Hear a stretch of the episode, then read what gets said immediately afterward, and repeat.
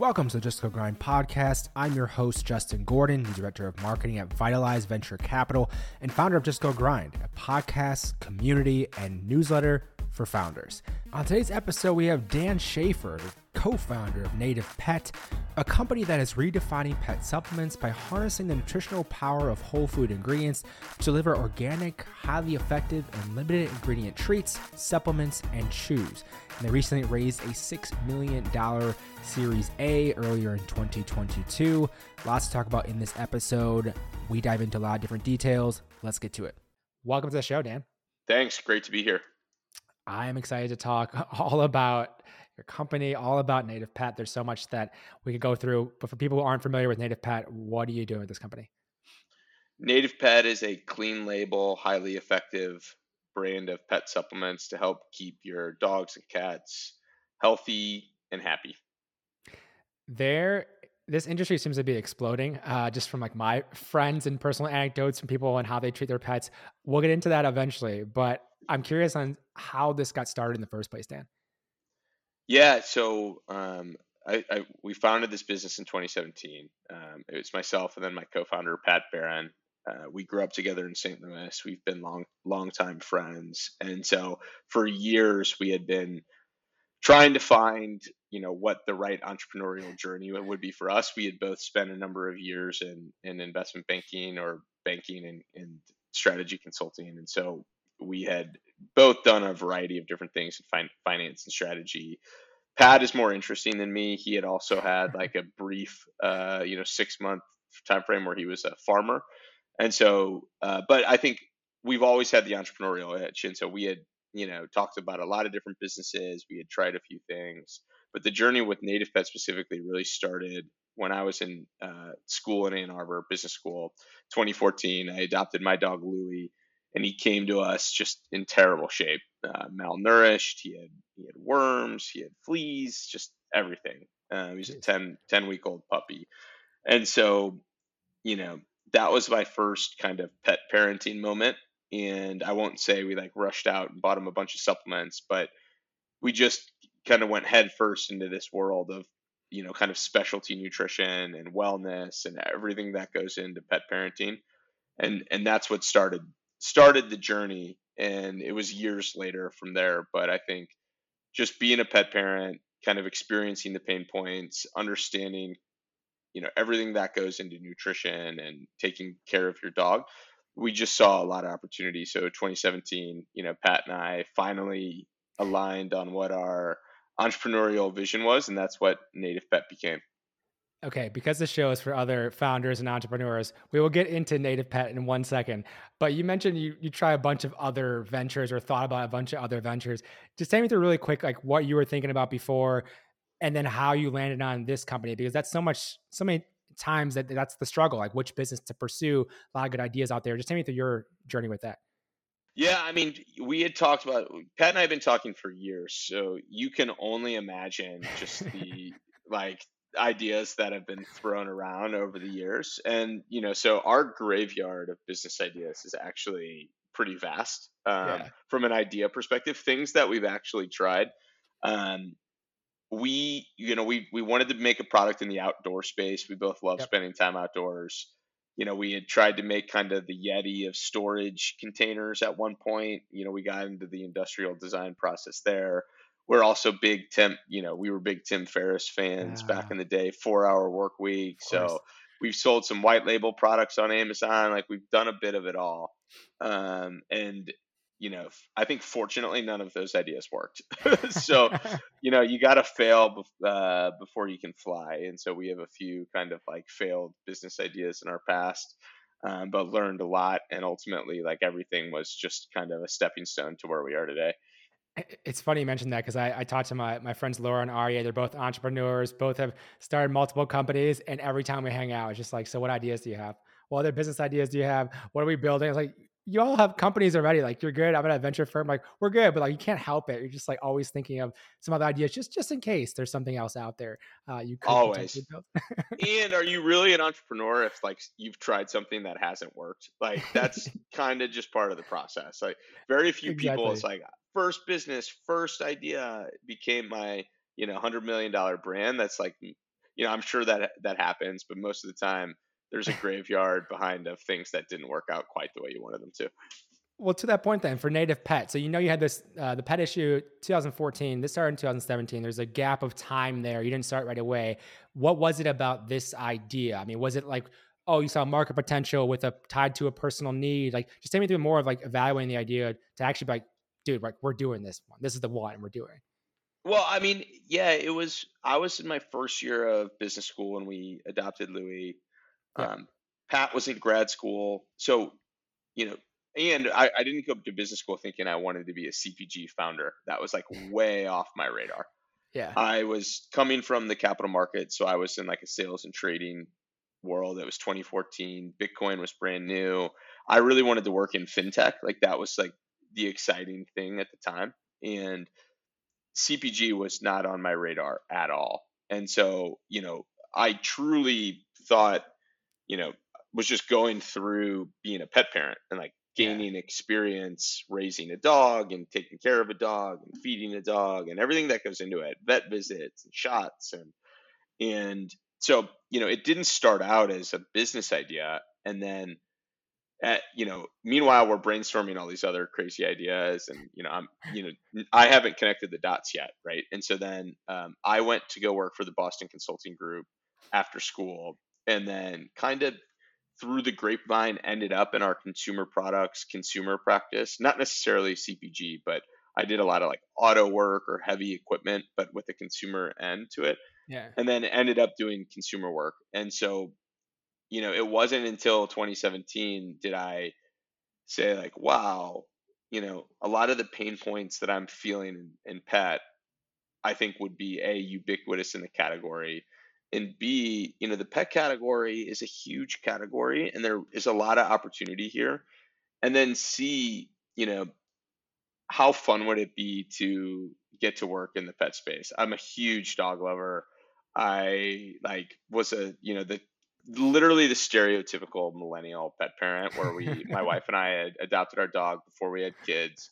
I was like all of the cliches, right? And so how fun would it be for this to be the way we spend our time how rewarding how valuable. And then it was just you know what is our angle like how do we make something that's meaningful that we get value and then we provide value to the market? And you know that process took a bit of time but where we landed and and what we're doing every day is you know easily the most rewarding thing i've ever done professionally for a variety of reasons. And i know pat feels the same way. There's a few different components obviously talk about cpg there's this massive component of the product and having amazing product. And then there is this distribution, which ties kind of into brand, which may be a third thing, but those are the kind of main components. I want to start with the product first. How did you think about and go about developing the product when you launched? And this is again years ago. So, and then how has it evolved? I guess I want to start with the launch of like the product itself and that side of things for other CPG founders who are like, how do I even begin this process? Take me through the product side. Yeah, I mean, pet is so unique because you you're not the ultimate end user of the product. So I think the attractive thing about food or bev or alc or whatever it is is that it's all things that you eat, drink, experience. So your personal preferences will play a big role into what you believe is a good product or a good opportunity. It's not necessarily the same in pet.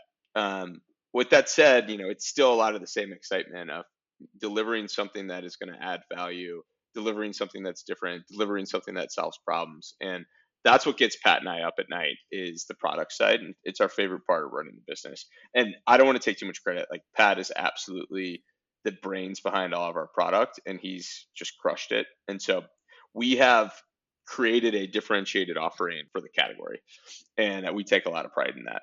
And so when we were looking at the space, and you know, we knew we wanted to do functional foods, something that was like around the bowl which is a tagline that we've trademarked, which is all the stuff you feed your dog outside of the main meal, what goes into the bowl, you know, any toppers, supplements.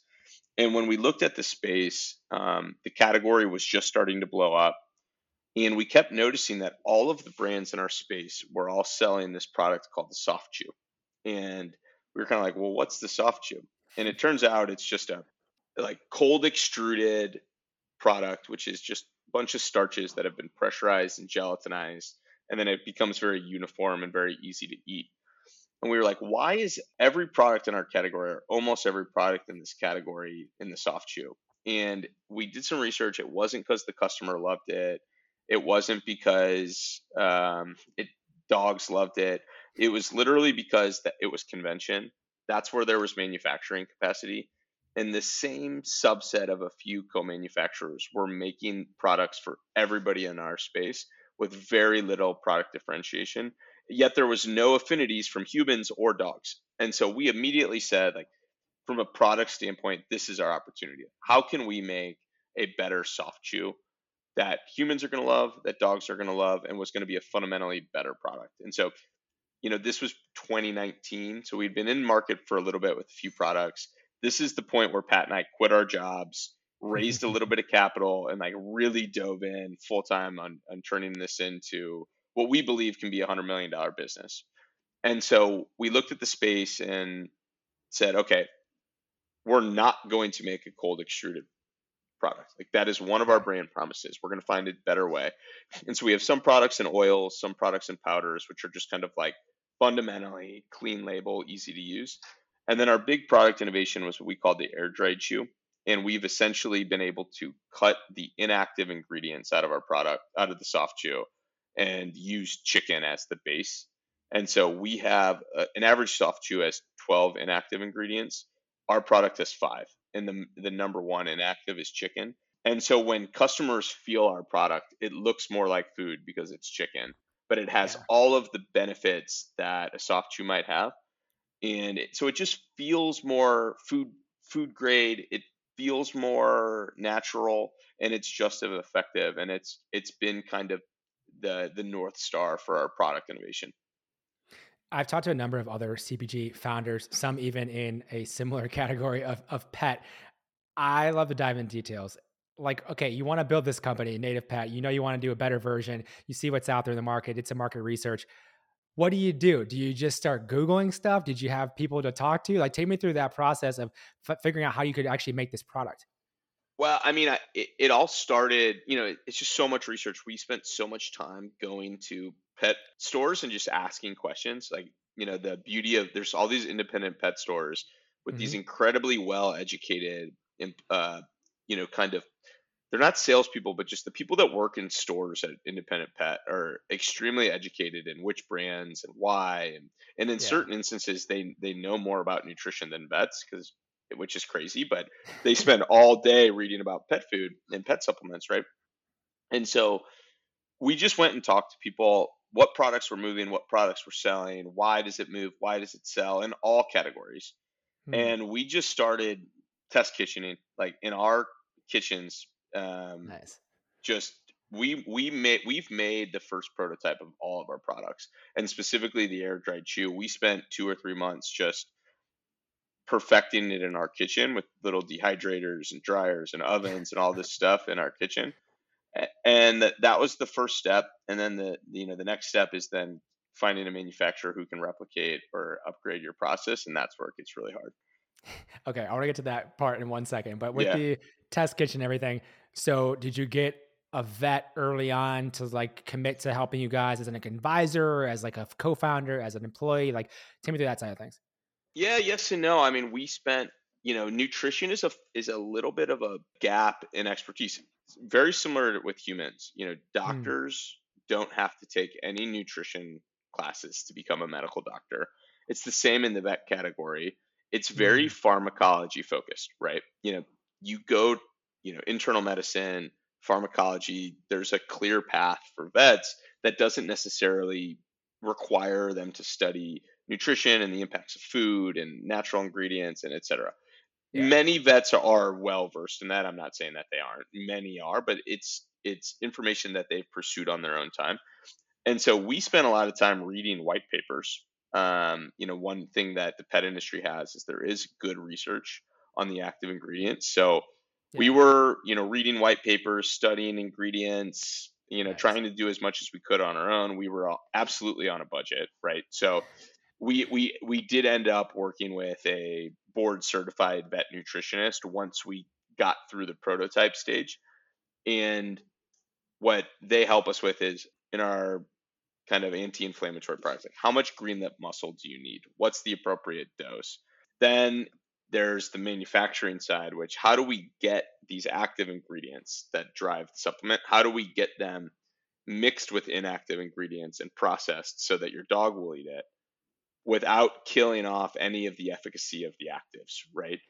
And so there's a it's a it's a very complex R and D process. Um, we can't try and sample and and and then once you get through all that, there's the palatability test at the end, which is I'm going to put this in front of a 12 year old dog who maybe is starting to lose their teeth or doesn't like to eat their kibble, and how do you get them to eat this product? And that that you know those were all problems we had to solve along the journey. Wait, so in that test kitchen, you're playing around with it to see like how it all comes together and all like different ingredients, researching that different temperatures. That's texture, what I'm saying. Yeah. Everything. Oh, yeah. so many yeah. things to go with that. And then do you just like, hey, we split test. We have two dogs. What did they both like it? Just tell me through more. Like, I'm so well, curious. here's the problem. Like Pat was, like, we were in different cities. And so like, oh, really? My bat. Yeah. Like I would, I would have a batch and Pat would have a batch. And then my dog Louie is a, is a lab and uh-huh. he's a terrible taste tester because he'll literally eat anything. And so like you only knew if it was like really bad because Louis wouldn't eat it, but that I I don't know that that ever happened. Like he'll still eat the trash, you know. and so um, you know, we'd have to find random dogs, and then you're just like the weird guy, like with homemade dog treats at the dog. You know what I mean? It was, mm-hmm. it was a weird time, uh, but we got through it, and we we felt really good about where R and D landed, and then we moved on to this phase of like, okay, how do we manufacture this? Let's get into that then. The manufacturing side of it. You got something you liked. You have like, okay, we think we have the product somewhat figured out, but manufacturing and especially getting some level of scale. What did that look like for you? How'd you approach that? It was really hard. That I mean, that's where you know, honestly, for us, like that's where we spent most of the time in R and D was finding the right partner. Hmm. And there's so much that goes into co-manufacturer selection and finding the right partner at that size um, it's equipment, right? Do they have the right equipment? Yeah. Are they big enough to scale if the business takes off? And then there's some intangible things. Um, are they, you know, are they excited about entrepreneurship? And do they do they want to help support small brands? Do they see your vision? Do they believe you're going to be a big brand down the road? Are yeah. they going to be patient enough to work on a more custom product? Um, do they want to invest alongside you? You know there's so many things that you have to consider and honestly we didn't know any of that. Neither of us had done anything in manufacturing before. It was absolutely the steepest learning curve just kind of partner selection. Is like it's all the worst parts about fundraising right? You got to like sell this co-manufacturer on your vision. Then there's a lot of technical requirements that you have to hit. There's quality programs there's packaging there's so much that goes into it it turned into a massive exercise for us and it took every bit of 18 months to get to a good place on the manufacturing side. Was there anything because you because you went through that you went from zero to obviously doing it anything that was helpful in terms of questions you need to ask them like, research or diligence you need to do on them? Because i'm always just thinking of other founders who are going through something like this this process. Anything that was helpful for you dan? I think spending a lot of time up front and treating it as you would any investor or like sales pitch. Ultimately, yeah. the co-manufacturer, if, if they're if they believe in the business, like really believe in what you're trying to do, and believe you're going to be a twenty million dollar client for them in five years, the way they behave will be totally different. And yeah. I think, and, I, and honestly, I, I, think you know we we we've landed on some good manufacturers. Um, I think that's the part we we didn't do enough of up front was, hey, we need to sell them. Like they need to believe. If if they believe we're just going to be some small ankle biting nuisance, yeah, you know, they will treat us differently. And I think treating your co-manufacturers like you would any other partner and sell them on the vision and where this is going and why they should believe. And I think doing that um, will really help forge a long-term relationship. So you said the better part of 18 months to get to a good point with all of this. Uh, but having product and not having in the hands of anyone is kind of pointless. So how did you go through the distribution side of things? Uh, marketing was it like get on the shelves? Like tell me that side of things with Native Pet. Yeah. So the, just to be clear, these are the air dried chews that took this long. You know, yep. we had other products that were in powder formats or oil um, okay. that we were able to get to market faster. And so I think the challenging thing for us is all of our products are great. And so like, you know, we built the, the brand on efficacy, um, having a cleaner label and making the products taste great. Like when we talked about the brand originally, those were like what our products needed to to fit into.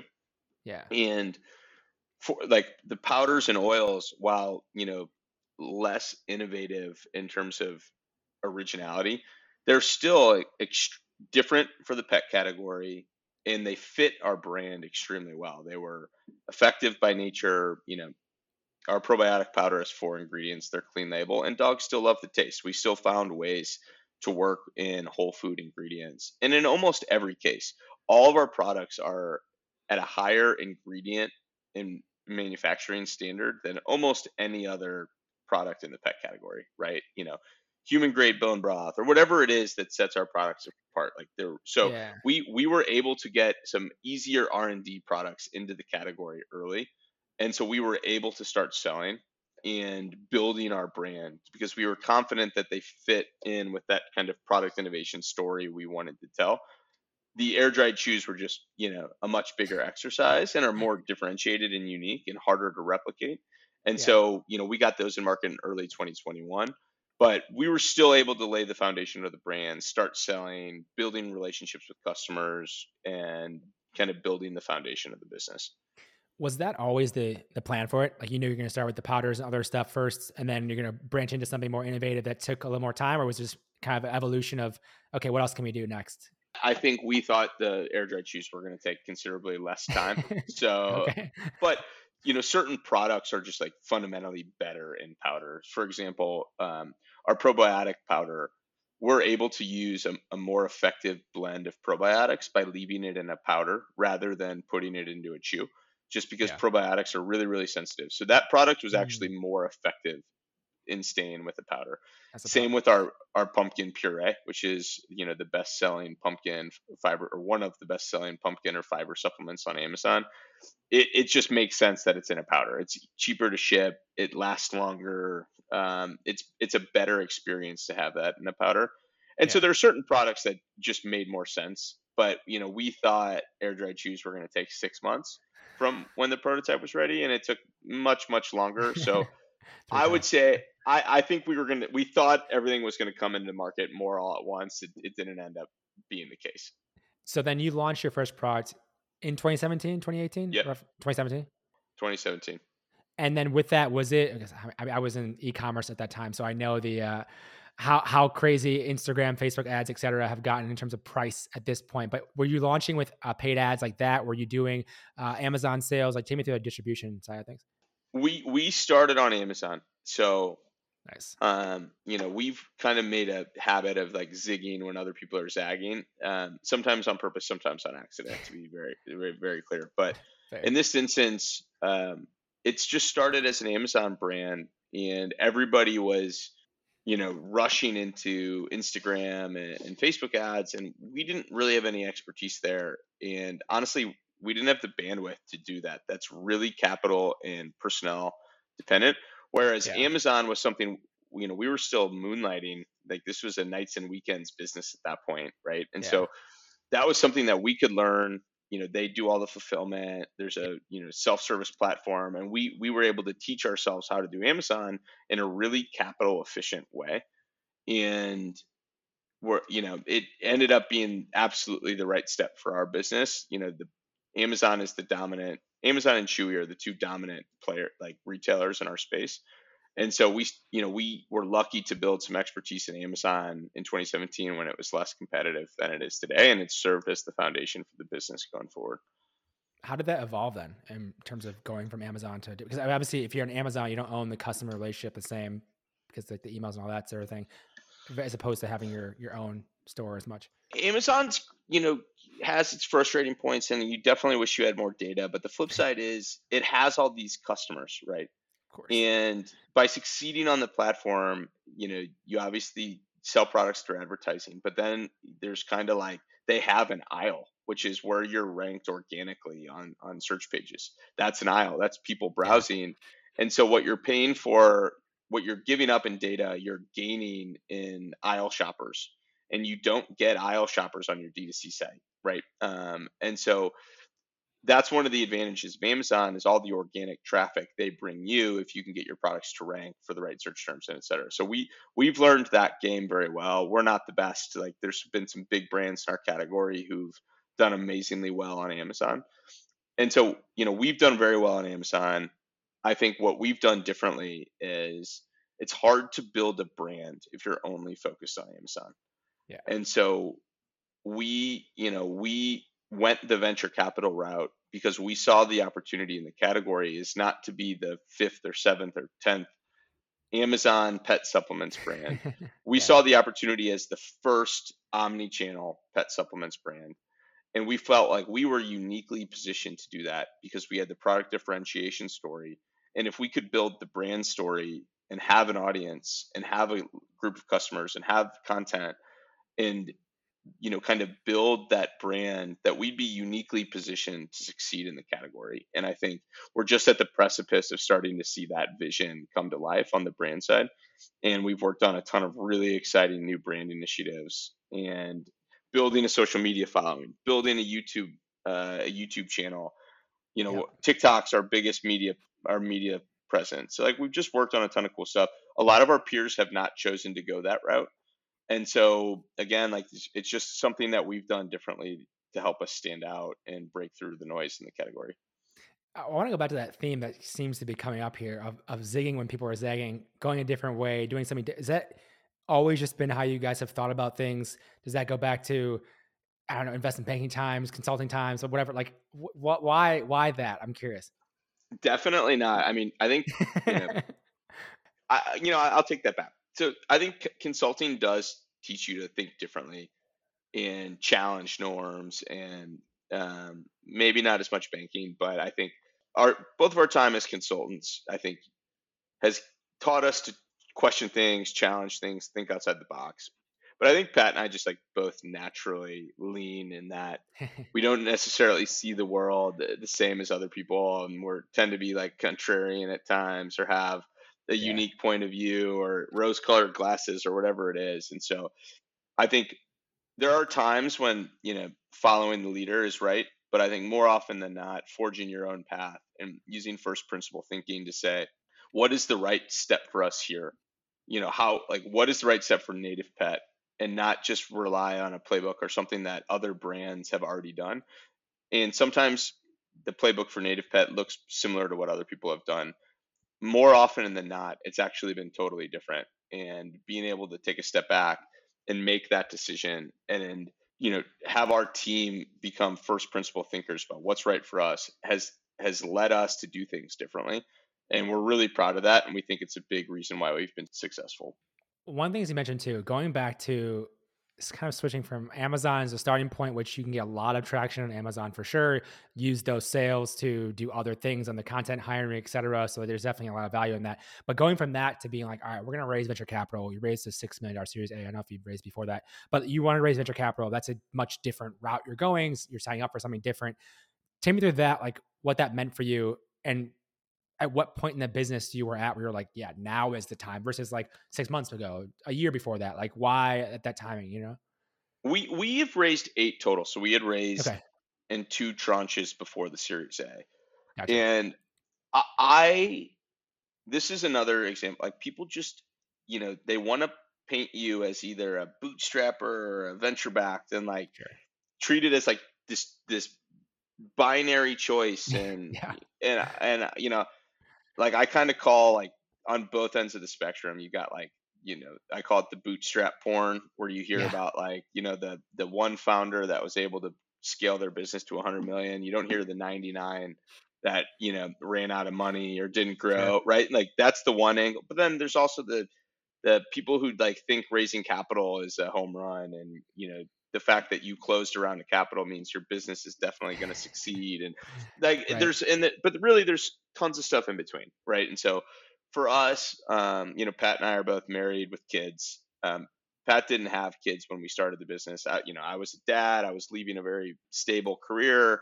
And yeah. you know so like part and and we wanted to do r&d you know, it's hard to bootstrap when you have an 18 month R&D cycle and I needed to make money, right? You know, I, you know, I, I, we couldn't, my family, we couldn't afford to not make money for two years while we bootstrapped. And some people can do that. And I've heard some crazy stories about what founders have done. And I have nothing but respect for, for people who bootstrap. But for us, it wasn't the right call just because we, we wanted to be able to scale this business without like taking massive sacrifices on the family side. Um, yeah. And, you know, we needed to make a little money. So we said, you know, and also we believed that there this had venture private equity scale returns. We said yeah. ca- capital is the one thing standing in our way to turning this into a hundred million dollar business. And so yeah. economically, we also felt like it made sense. We had the right scale. The market was big enough. It was it was a there was investor appetite. So like all of the fundamentals of why you take venture money were there. And then our personal reason of knowing this was going to take a while to get off the ground and just needing to like to make money it was a good trade for us to be able to have some security, have a salary, raise some equity capital, and you know sell a bit of the business but also have capital in the business to scale growth and so it's worked out really well for us we've also had incredible partners to work with on the on the capital side and that's made all the difference on that side of things, so with raising venture capital, you mentioned the things around like YouTube and TikTok and these different things. So when you raised capital, was that going mostly toward like what was that going towards in terms of use of funds? Was it hiring to help you do some of those growth initiatives? Like was it just having capital to buy more product? I just take me to what that even went towards. For our seed round, which was led by Selva Ventures and a mm-hmm. great consumer investor named Kiva Dickinson, um, that round was more about giving us r- more runway to get our products in market, yep. start hiring a team. Uh, you know, we had before we started talking to Kiva, we were at four employees, and so you know we needed more more people. Yeah. But really, it was just about you know, hey, you know, the products aren't quite in market yet. We need more time before the Series A to get products in market, be able yeah. to invest in marketing. So that round really came down to product and, and marketing. Yeah. Um, when was that? What year was that? Roughly? That was in kind of end of 2020. Okay. Early 2021 is when we closed that round. And gotcha. so I think original plan was Series A, but the, the R and D took so long. We had great traction, but it just was like we weren't ready for the big Series A. And yeah. Kiva's a great seed Series A investor, so he was really comfortable with our stage, and he really spent a lot of time with us understanding the vision and where we were going. And I know you know, he was super pumped to to invest in that round. So we did a convertible note, and that was enough to kind of power us through, get everything in market, let our vision kind of come to life a bit more before we uh, before we raised the Series A, which we ended up closing later on in 2021. Gotcha. Yeah, that's good for for context and thinking about that. And I'm always curious on what people do to use that. And being at a venture firm now, we same thing now. But then the the money for the Series A was a little bit different because you know we we only ended up hiring one full-time person over the course of 2021 so we were at a team yeah. of five. And when so we started working with CAVU ventures who's another like great uh, consumer fund. Uh, we work with jared jacobs really closely. He's been an awesome partner. Uh, brett uh, is on brett thomas is on our board. They've been an incredible partner to us. But when we were in diligence you know brett was like where's the team He's like, "Where's the rest you? You gotta hire some. Yeah, you, you're doing all this with five people, you know. Impressive. And and so when when we you know closed the deal with them, one of our strategic priorities for the year was we got to hire a team. And so, um, and CAVU is very passionate about brand and marketing investment. And so, you know, we, you know, most of you know our Series A has been allocated towards building a brand with the capital B and hiring the team right? And yeah. so that's their expertise. They've been a huge help in in doing that. You know, I got these late night uh, phone calls with my guy Jared on the West Coast, just strategy sessions, and we're constantly talking about brand and hiring. And so we've we've more than tripled the team in the last year, um, which we're super excited about. Um, I'm in like a our fulfillment center. We we now have like a 3PL to do our fulfillment. So we're moving up. We've used that money to just scale. You know, uh, we call it building the factory, but how do we how do we you know turn this into an, an automated business create roles processes systems and that's been a big focus for us this year. Yeah, all the all the scaling things. I just talked to a founder uh, yesterday on the podcast as well, who was uh, they just raised a Series B recently, and like they did a whole big rebrand, hired a big fancy agency, uh, and like it looks amazing. But like I can tell, it's like, oh yeah, you got that Series B money now. I see what you're doing. It's a whole different ball game.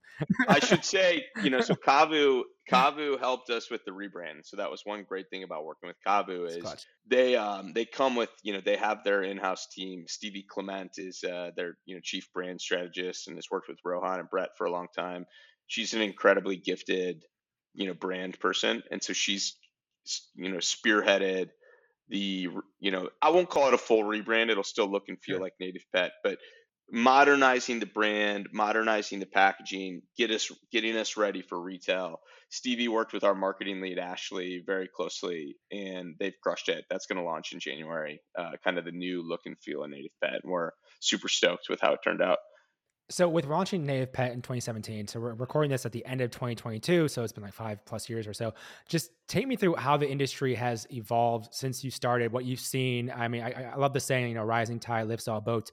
I think pet has gotten a lot bigger from the outside. It seems like just take me through the, the changes, the evolutions, anything you've seen in the industry. Yeah, eh, I heard this like really. I I love it. It's pretty cheesy, but uh, and I'm, I'm I wish I wish I could remember so I could attribute it to the right person, but it was you know they called it like the surfer and the wave, where it's like entrepreneurship is like surfing a wave. And I'm not a surfer. I live in St. Louis to be very clear. I wish I was that cool, but I like there's definitely no surfing happening here. But you know the the the surfboard is your business idea, right? And so you need a good surfboard to ride the wave you know, as an entrepreneur, you're the surfer. Like it takes some skill and some grit and some, you know, muscle to be able to like get up on a surfboard and ride the wave. And you got to be ready to go. But ultimately, if there's no wave, you're not going surfing. No matter if you have the best surfer in the world and the best surfboard in the world, you need a wave. And the market and the category is your wave. And we've been very fortunate that I think we have one of the most powerful waves that we're riding in consumer products, which is the pet category. And then we're in the fastest growing subcategory within pet. It's still really small in the grand scheme of things, but supplements and this kind of beyond the bowl nutrition has just absolutely exploded in the last few years. And if you really think about it, it makes a ton of sense, right? Because what what's happened in human is there's this movement towards food as medicine and using food more as utility to improve the health and wellness. And there's so much more awareness and consciousness about what we're eating and why and how it affects me personally, not myself as a human, but me as Dan. What does this food do to me? And it's going to be totally different than what it's going to do to Justin. And that awareness has really changed the, the human side of the fence.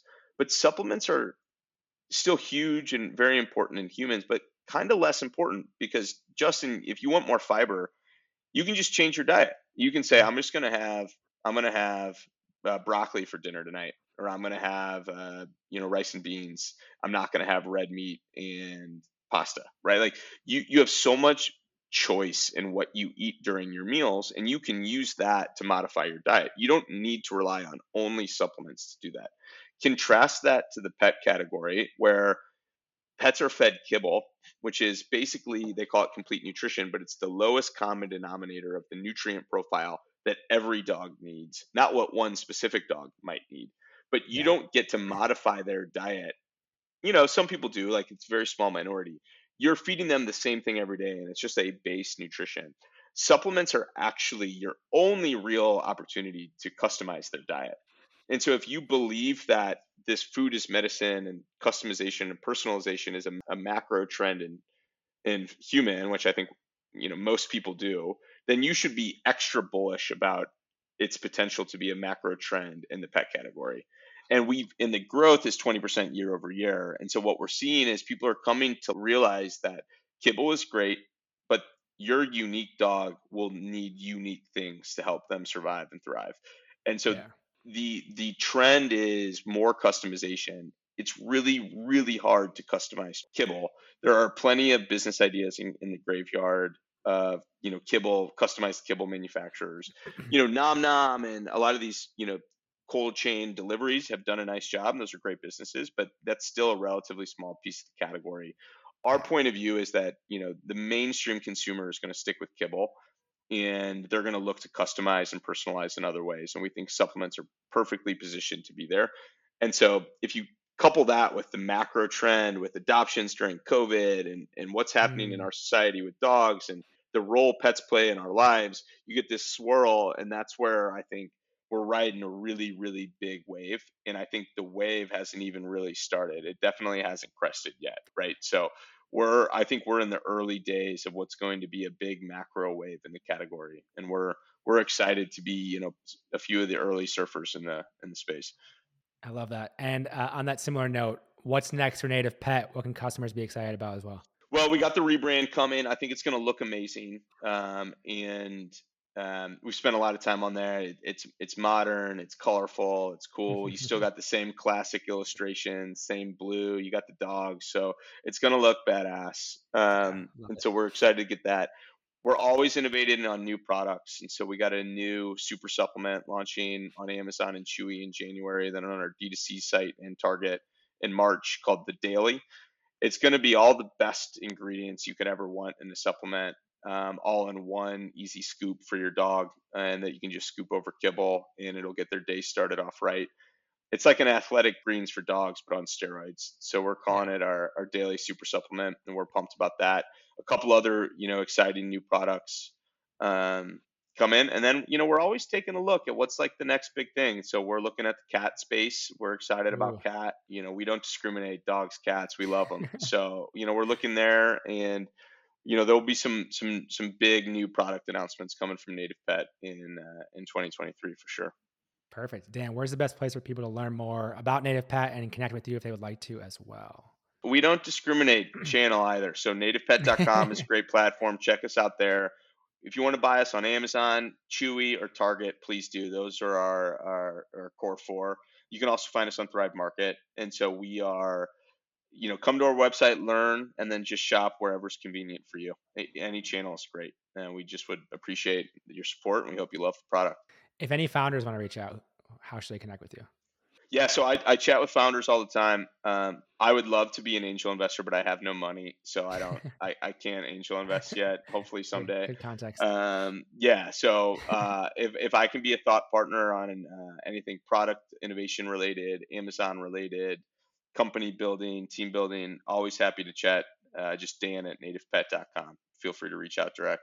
Awesome. Thanks for the time, Dan. Appreciate it, man. Awesome. Justin, appreciate it. This was fun. Thank you so much for listening to this episode of Just Go Grind. If you want to follow along on the socials for all things Just Go Grind and with me as well, you can find Just Go Grind on Instagram and Twitter at Just Go Grind. You can find me on Twitter at Justin Gordon212. Find me on Instagram, Justin Gordon8. Thank you so much for listening. Have a great day.